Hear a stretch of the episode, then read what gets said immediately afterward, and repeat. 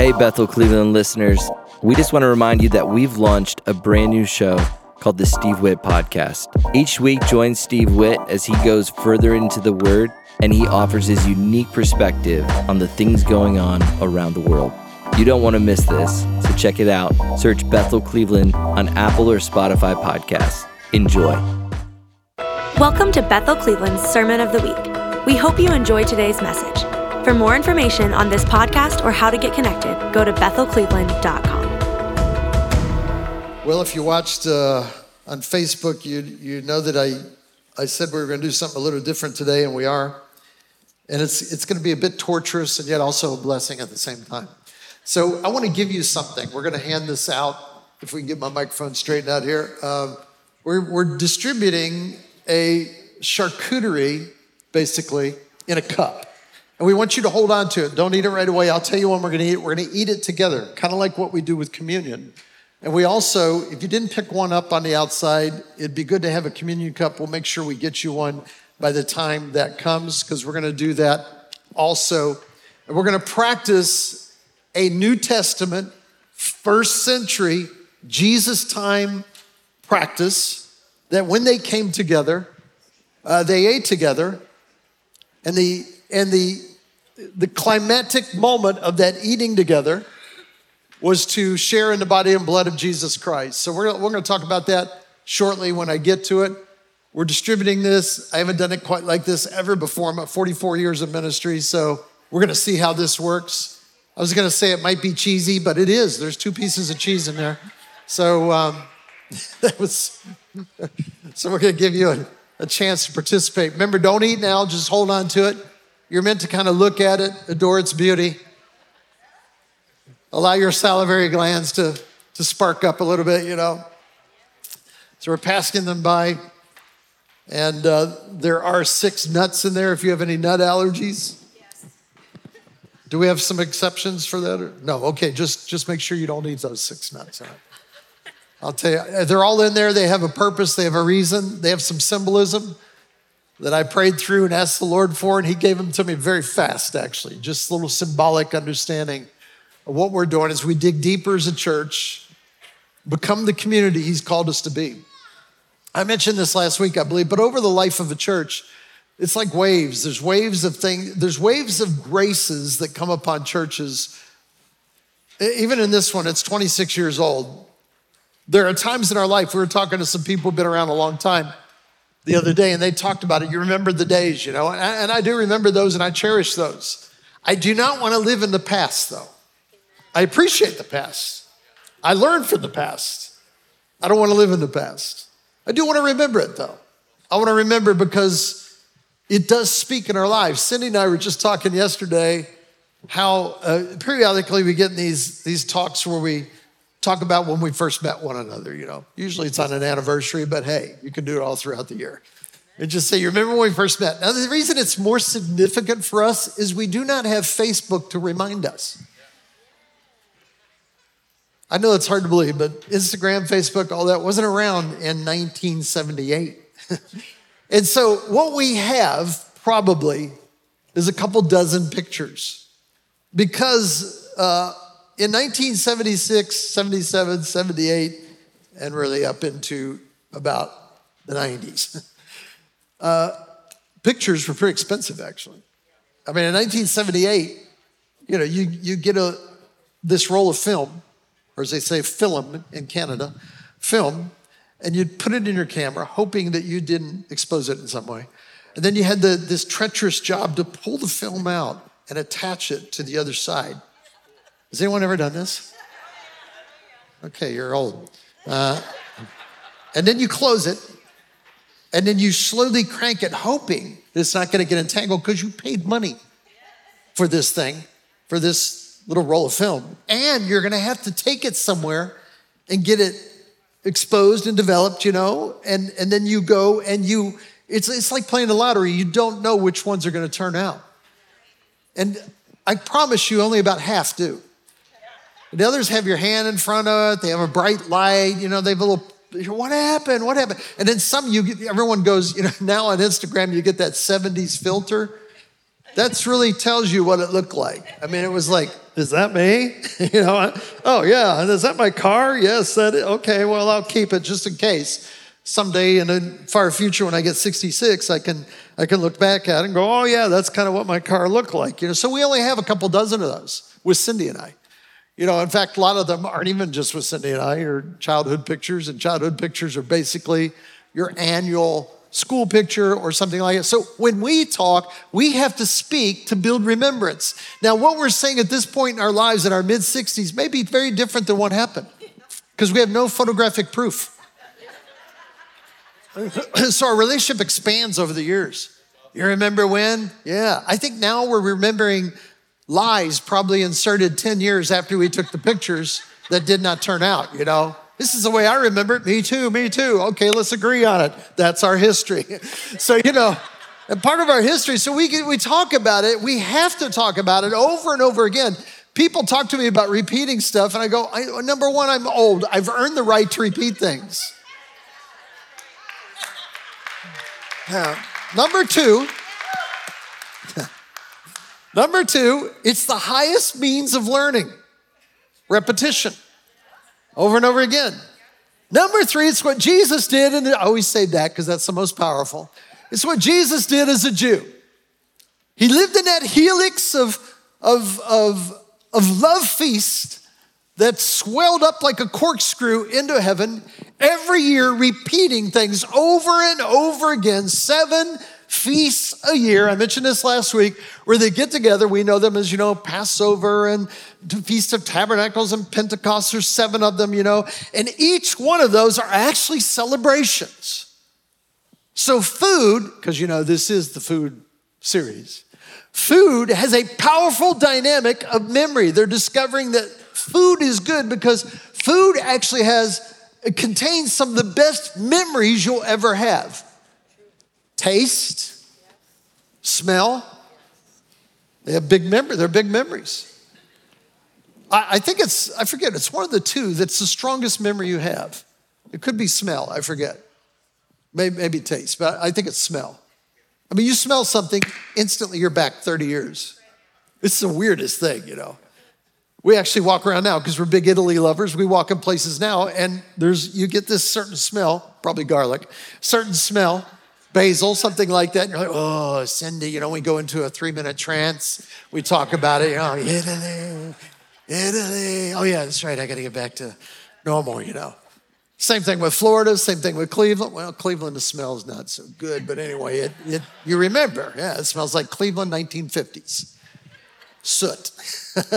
Yeah, so there's certain memories that, so So there's powerful things that will take you back. Cindy and I practice that because we don't have Facebook popping up and say, hey, ten years ago today, this is what you were doing. Oh, yeah, yeah, yeah, I totally forgot about that. I couldn't believe it. What an idiot. What did I look like? What was I doing with my hair? You know, stuff like that. I mean, you, you look at it like, I'm, I'm still wearing that outfit. What, I've had it ten years? You know, that kind of stuff comes to your mind. And so in Jewish culture, that is the progression toward Christian culture, there was a fulfillment in Jesus Christ. And because of it, many of us abandon the Old Testament saying it has no meaning to us. And yet over and over again throughout the New Testament, Paul and others refer back to the Torah because the Torah was the only Bible New Testament people had. The Jewish understanding was all they knew about Christianity. It emerged as a Jewish sect. And yet later on, as it got into the Gentile world, specifically with the Greeks, it started being shaped in a different way. So it was interesting. They continued these feasts that they called the agapes. Everyone say the agapes. Sounds like a good movie or something. The agapes. What is that? The agapes, which means love. That meant love feasts. They called them agape feasts. In the early days of my church planting, right here in Brunswick, actually, nineteen I keep coming back to Brunswick. nineteen eighty, we planted a church right down where Mark's is here on three oh three. Uh, we were at a Kmart. It was a Kmart then. It was a new Kmart. And uh, we went there. I talked to the manager. He allowed us to sit out front, my friend and I, my cohort, and we we handed out. We had, we had ordered ten thousand brochures. We were men of faith.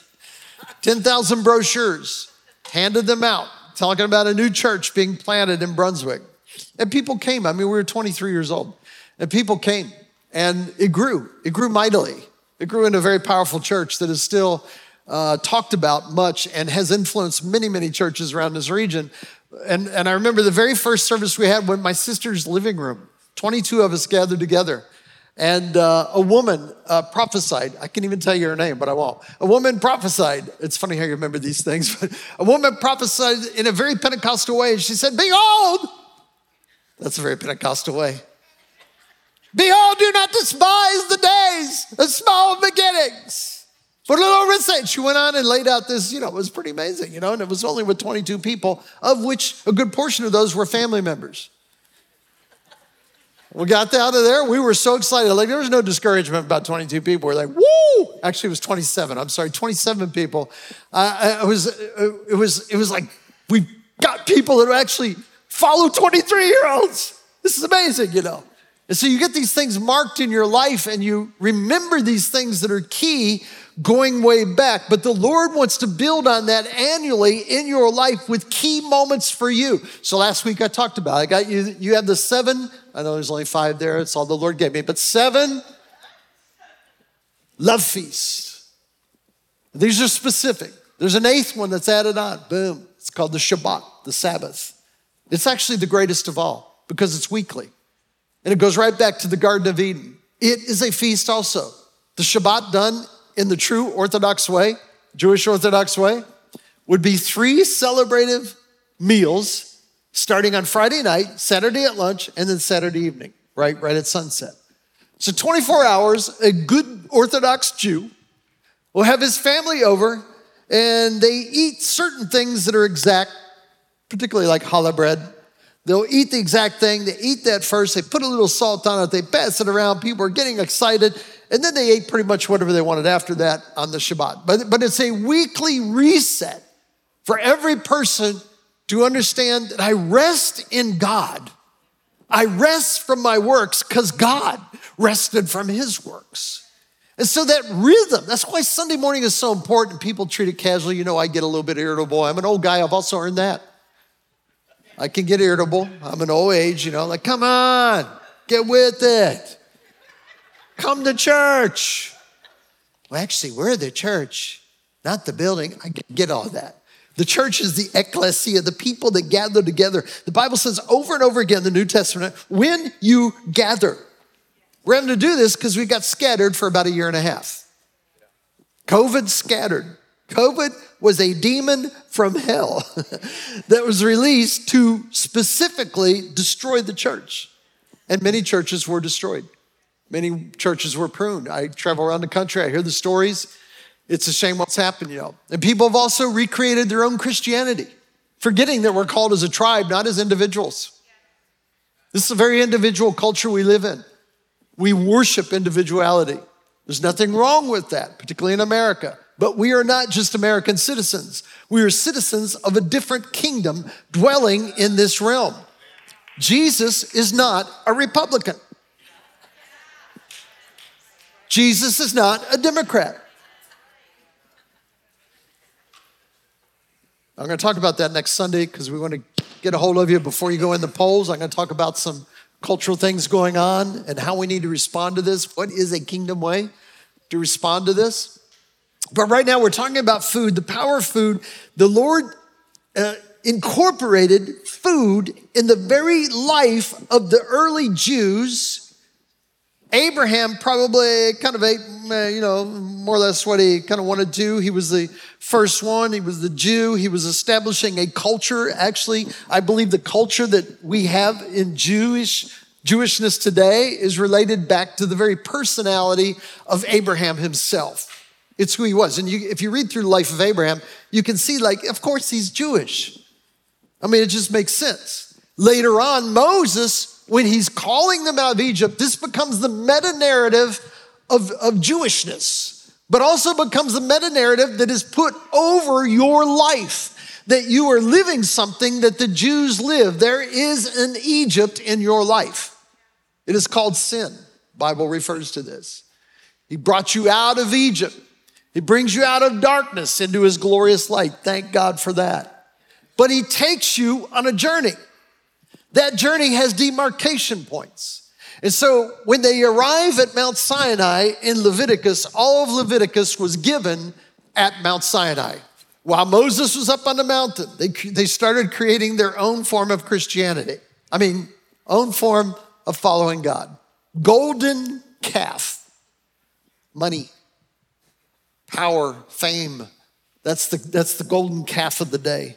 And Christianity has been sucked in a lot, American Christianity specifically, around the golden calf. Of course, we wouldn't call it that way, uh, that type of thing, but it, but it, but it really is in some ways. Moses comes down from the mountain after being in the presence of God for forty days. Remember, he's got, you've seen the movie, he's got the Ten Commandments, and he sees, he hears like a battle, an uproar going on in the camp. He's puzzled by it. And what happens is that, that it's the people running after a false god while he's been up on the mountain. And, you know, he takes them, he throws them in the ground and they're broken, you know. God makes them another set, you know. But anyway, he he breaks them, you know, and there's this moment. It's actually, it's actually that moment. There's, there's this celebration traditionally when it comes through of Pentecost and the giving of the, of the Torah. And it's, it's interesting that about three thousand people died on that day. The same that came alive in Pentecost in the book of Acts uh, a couple thousand or thousands or so years later. So it becomes this mirroring image of Jesus, the Jews, the early walkings of the Jews, and now comes into the realm of Christianity where we understand there's demarcations of points in our life where we understand the seven different feasts, maybe not in the way they did it in the Hebrew time or even in the New Testament, but as, but as non-Jewish Christians, which I would argue with that because Romans does say that we're Jewish by faith but not by birth. And so we become Jews, we enter into the Jewish life, we enter into the understanding. Doesn't mean that we've got to put a yarmulke on and walk around and let our uh, sideburns grow extra long or anything like that. It's not about that. It's about an understanding that what God says will always be. And that he creates, he, he gets us out of this life into a new life, even though our feet and our body are still here. And it's interesting because the Bible talks, or not the Bible, but, but Jewish history talks about this delineation between, and I may have mentioned this last week, we walk in linear paths here on earth. We think in terms of I go down a line, if a boulder gets or a mountain gets in front of me, I'm in trouble. I can't I can't get around it. People get stuck so easy nowadays. You know, a, a, a divorce, a separation, a, a loss of money, fired from a job, all these things, they can become mountains that stand in front of you and shape who you are. And they're huge and you go, how am I going to get around this? I'm going to get around. Well, part of it is the way we think. There's been so many people I've talked to and I go, just walk around it. Either cast it out of your way. The Bible says, cast this mountain, throw it into the sea. If that doesn't work, then dig a tunnel through it, climb over it, or go around it, whatever the situation demands. Well, that's just too easy. You understand? I've gone through a very difficult. I know that. I understand that. But this is going to be something that launches you into a greater place. The most despicable abuses can become weapons against the powers of darkness. I believe that. Did God bring it to you? No, not always. Sometimes he does create difficulty in your life. He's training you. You're a child. I mean, we learn difficulties. We learn, you know, limits. You know, don't climb on the sofa. Don't, don't do this. I mean, I, I got grandkids. I was given all kinds of micro commands out last night. They were over at our house. We're sitting around a fire. Don't get too close to the fire. You know, can I play in the fire? No, you cannot play in the fire, but you can do this, you know. And so, you know, it was like, I was exhausted. I was exhausted. I know now why God gives children to young people. And I know why he gives old people, and that's to fill them up with sugar and send them home to the young people. That's, that's my, my understanding. So... So anyway, the church was born in a feast. The day of Pentecost, they were feasting. I know this sounds like not a bigger, I mean, I understood all along it was Pentecost. I get it. I get it was a Jewish holiday and everything. But it was only recently it hit me like, wait a minute, what? Because I've always wondered, what was the mode? What what were they doing in the upper room? What was that like? Where they were just sitting around like, um, uh, uh, oh, Lord Jesus. Uh, John, do you have anything? Go ahead and lead in prayer, John. Okay. Well, we thank you again on day seven, Lord. Uh, we are fulfilling the promises of God where you said, wait in Jerusalem until you be filled with the Holy Spirit, Lord. Could it be day seven? Lord, we'd love for it to be day seven. We are all, Lord, you know, we, we're waiting, we're waiting, we're waiting. I think they were partying. Yeah, there you go. For ten days. They had seen the death, burial, resurrection of Jesus Christ. They are jacked. They are pumped. They're like, whoa, what a time. That's been an amazing month. It was amazing. We thought it was over. And thank God, you know, I'm sorry I couldn't make it to the cross. I really wanted to be there. I just, you know, things are busy, but, you know, but but we knew you were going to, I knew, I got it, Lord. I knew you were going to raise her. No, they didn't. They didn't understand that, but they did now. Looking back, it's like, whoa, whoa, whoa, whoa. And so Pentecost becomes a code from heaven. It is a code hidden in a Jewish holiday.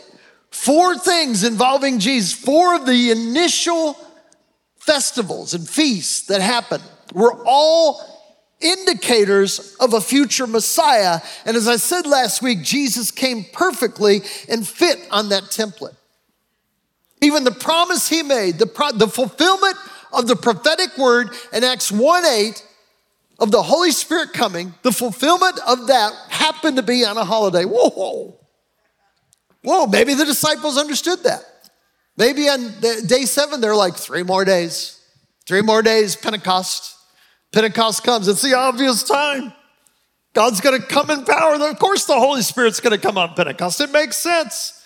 It's the Feast of Weeks.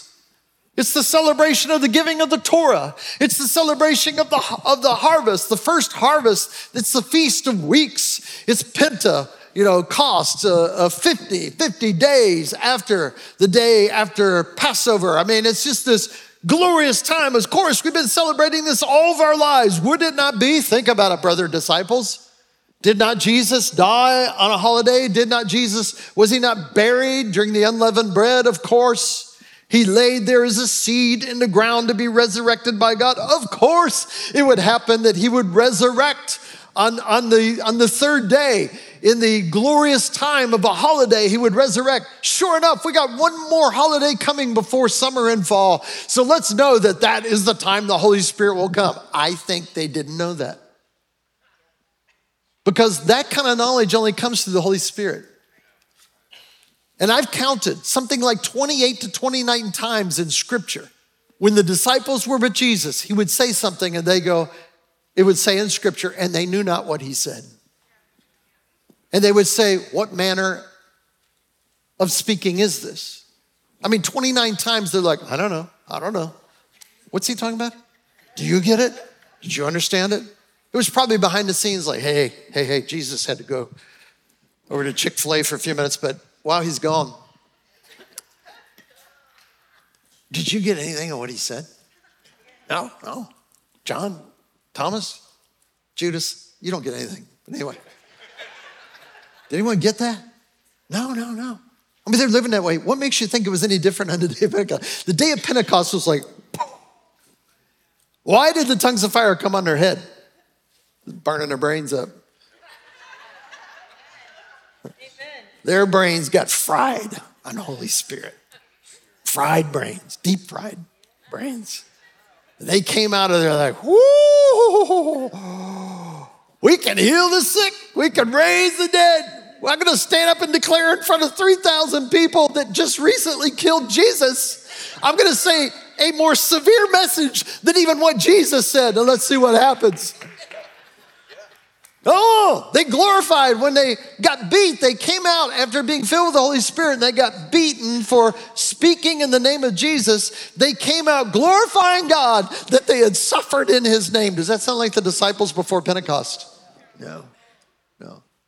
So Jesus attaches food into these things because he wants to build memories in us in times of weariness, difficulty, thoughts that we have, that God is with you throughout your whole life. There are, there are inflection points all through your life. Remember, to you, your Passover time was at salvation.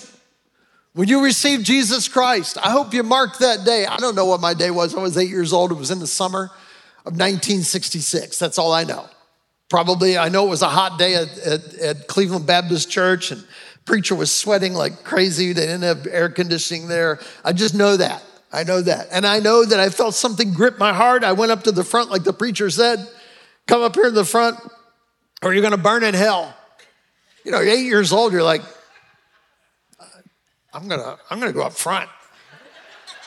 And I didn't know in the little itty bitty faith that I had in that moment that God was sparking something in my life that would last my entire life. So I go back to that. I remember I met with a Baptist preacher recently, and he was very critical of our church.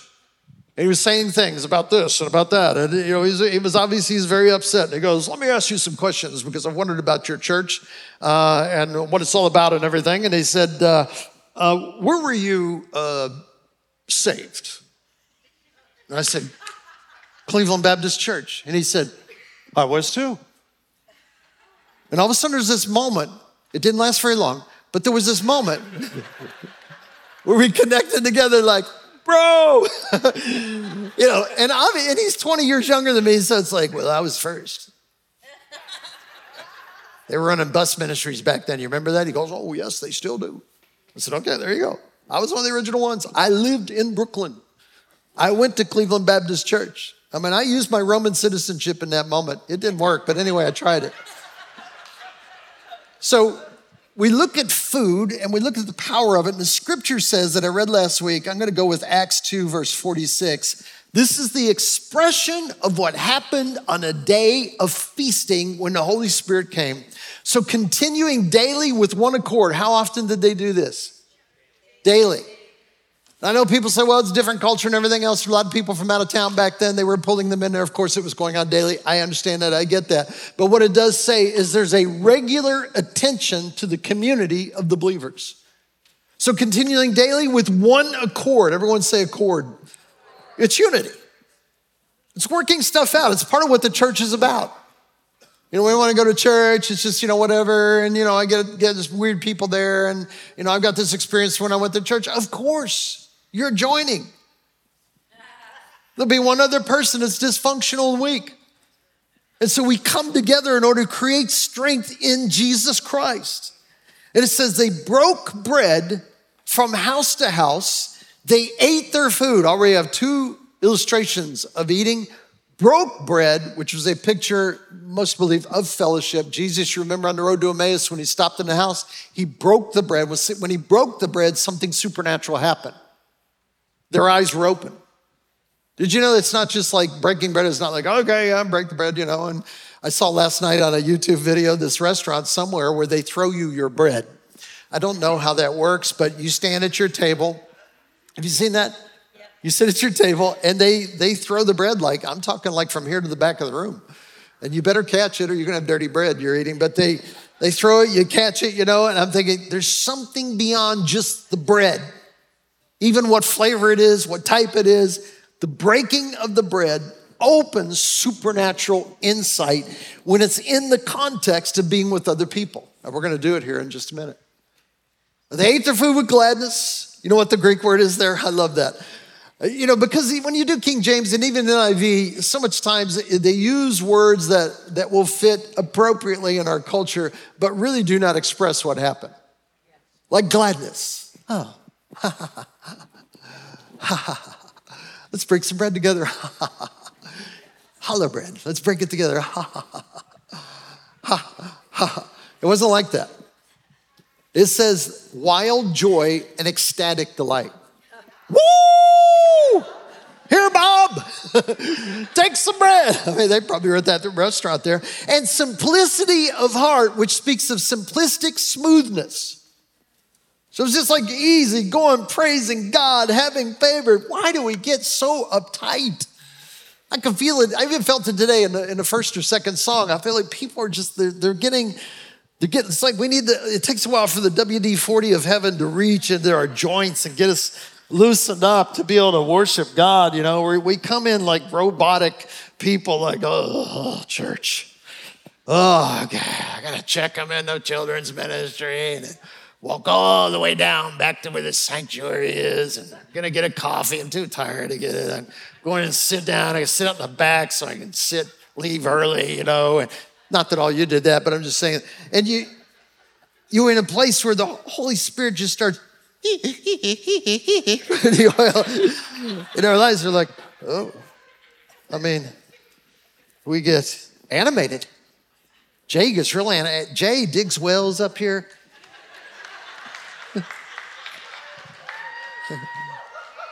Erica. I watched this whole thing. It's a beautiful thing happening. And what that encourages me, what am I doing? These people have oil up here.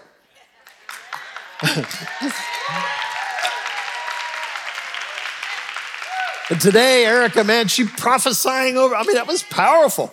I just turned, I, I went over to Joel and I said, she's a powerful worship leader. I mean, it's just, she's not just here singing songs. They're pouring oil out. Whew. They're throwing bread into the, well, that's a good idea. Throwing bread into the audience, you know. So anyway, I was thinking about it this week and I thought, what's this? Breaking bread, house to house. I want to do something. So here, this brings us to our little charcuterie, which the only reason this got put together this way, this will take a few minutes, so bear with me. I put this together uh, as a reminder, as a bit of a symbol for us, for Bethel, in a time of coming back together.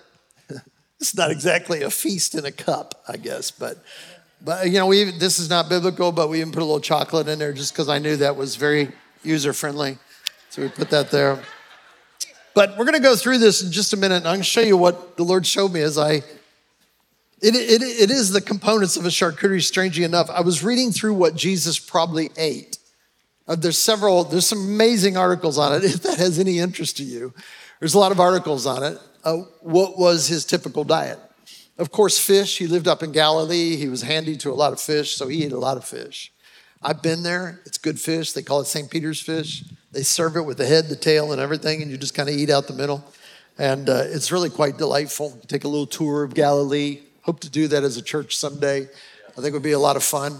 Cindy and I are going on one next year, you know, and you you eat a lot. You know, they ate things like eggs for breakfast, things like that. A lot of figs, of course. Uh, there's olives. Uh, there was wine to drink. There was uh, all these things. So I'm looking through it. And then I looked. I happened to look through, because of my search engine took me to charcuterie, which, of course, we love Italian stuff. So I'm looking at it. We had a charcuterie at my son's wedding in August, you know, a huge table full of it. It was, it was beautiful, you know. And and it uh, because it's all Mediterranean, a lot of it is, there's overlap. So this is a bit of an Italian charcuterie, but with a Middle Eastern feel. And that's why we've got this uh, unleavened bread. It's actually a pita. So you're going to have to use your imagination here as we go through it. But here's here's what I got as we went through this, that may this be a healing for this church to bring us back into greater strength than we've ever been before. It just so happened I was walking by my shelf this week, and I have this book I've been sitting on the shelf. I kind of never read it. I do refer to it sometimes, and I thought, I think there's something in there I need to see. I opened it up. Right in the middle, it says, A Liturgy for Feasting with Friends. Let me just read this to you. To gather joyfully, indeed, is a serious affair. I love this angle on here. For feasting and all enjoyments gratefully taken are in their heart an act of war. It's tearing down strongholds, imaginations, thoughts that have come up in our minds. In celebrating this feast, we declare that evil and death, suffering and loss, sorrows and tears will not have the final word. But the joy of fellowship and the welcome and comfort of friends, new and old, and the celebration of these blessings of food and drink and conversation and laughter are the true evidences of things eternal and are the first fruits of that great glad joy that is to come and that will be unending. So our eating together, when you focus on it in faith, is a picture of heaven on earth. You're tasting heaven. Cindy and I, many times, you know, because we've been well-oiled in certain things over the years, food is one of them. There's certain food that when we get with certain food and we engage with that food, it brings emotion to us. There was a great chef who said, who said that when he smells herbs, he feels like weeping. And, and you, you know, most people never encounter that level of experience on this side of heaven, I'm telling you, because when I tell people, I see the deer in headlight look, you know. But I'm saying, you know what? God is way more spiritual than you think. He's in every area of your life. So it says, so let our feast this day be joined to those sure victories secured in Christ. Let it be known now a delight and a glad foretaste of the eternal kingdom. Bless us, O Lord, in this feast. Let's all stand together if we could. So here's what we're going to do. This is a standing reception. By the way, thanks to Cindy and all of her helpers for putting Four or five hundred of these together. There's a lot for all the campuses. Just thank her for that.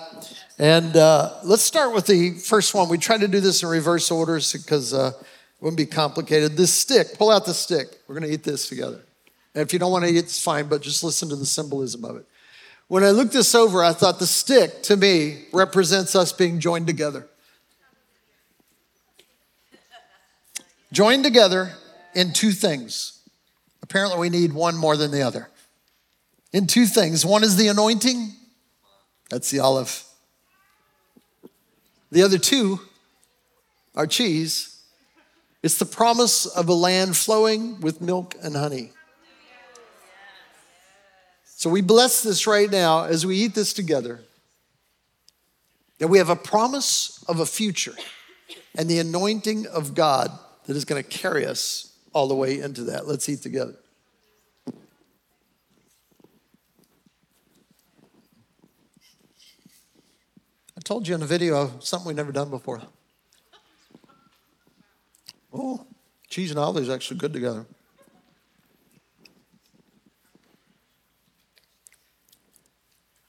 Hmm. What do you think? You got a good future. Promised Land's great. I can even hear music. The second thing is the bread. So pull that little bread out there.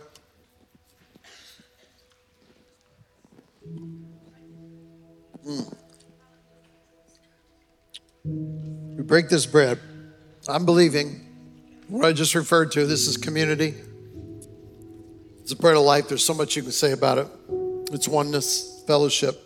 We broke bread. We broke bread. Break the bread if you haven't already. There's something about revelation attached to bread, like I mentioned with Jesus. He broke the bread. Their eyes were open. So I'm praying right now, we bless this, that your eyes will be open to see things about you, your spouse, your neighbor, your coworkers, like you've never seen before. I've had it happen several times in my life where it feels like I had sunglasses on and I I took a shade of it off. Like the it's the greater clarity through life. When your eyes are growing dim, actually your spiritual eyes are growing brighter. So we eat this together right now in the name of Jesus.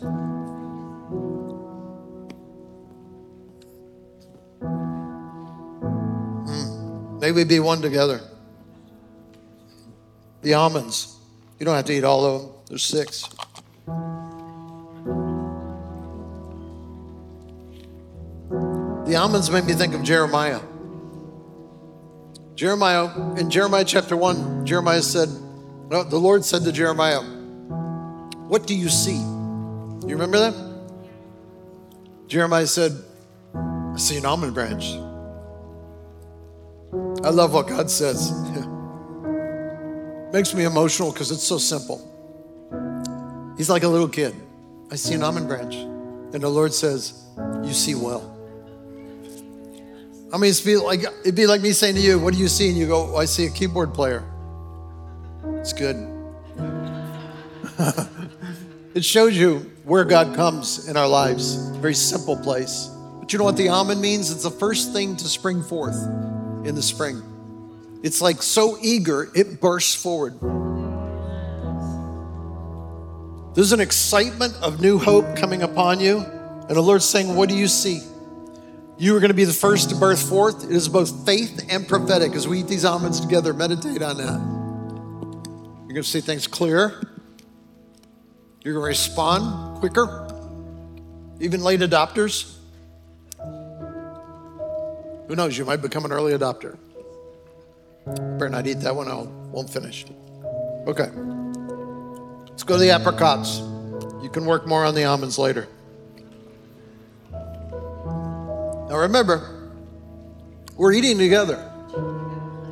There's a bond taking place right now. I think all of heaven was alerted to this. There's angels right now looking over this property. Do you know there's been angelic sightings on this property? And several people have seen him sitting up in the angel shelf up there. To your right, my left. If you're visiting today, you've got a lot to tell at work this week. Man, I went to this church Sunday. It was really weird. This to me, this apricot, speaks to the joy of the Spirit. But it also speaks traditionally, traditionally, the spiritual understanding of apricot is wealth and gold. Yeah, you like it now, don't you? The Lord bless us with prosperity, that even in a time of famine, we will prosper. Let's eat it together. You say, I'm eating that whole apricot. I want all that.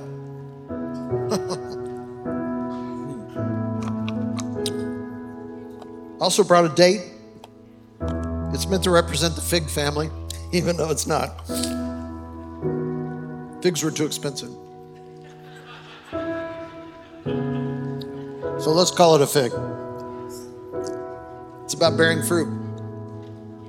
It's about bearing fruit because when Jesus walked by a fig tree that was not bearing fruit, he cursed it from the roots up. Puzzles were, the disciples were puzzled by that. And there's something, apparently the Lord really likes figs. For him to go to that measure. Of course, it was an illustration of Israel and their life and everything else, but but figs are very important. So Lord, we thank you for this, and I pray, Lord, that this church will bear fruit. The smile of heaven over the fruit from this church will be eternal. Lord, just smile over this congregation and the individuals who bear fruit in their lives. Thank you, Lord, for the fig slash date. Let's eat it together. Good one. Finally, before we take communion together, Jay, you may need to lead in the communion here because I need to move over. This one, you know what came to me? It was a Turtles song in the sixties. Me and you, and you and me. Remember that? Thought there's two grapes. It's you and the Lord. It's abiding in the vine. That the ultimate thing that we do is we abide in Jesus Christ. We're grapes, we're clusters. This is a cluster right here, big one. This is like a promised land cluster. You gotta get a pole to take one cluster of grapes. They're huge, size of basketballs. That's incredible. So we are taking this into the eternal abiding communion between God and ourselves. And it mixes together in our mouth and into our stomach, which is exactly what we want in our, our lives in Christ. That if I abide in him and he abides in me, and his word abides in me, you can ask what you will, and it shall be done. Well, thank you, Jesus, for the abiding relationship. Let's eat together.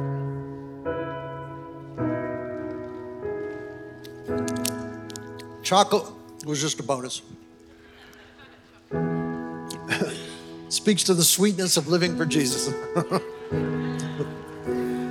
Take that with you, enjoy that on your way home or whenever you want to do it. Jay's going to come up and lead us in communion real quick. Have a great day.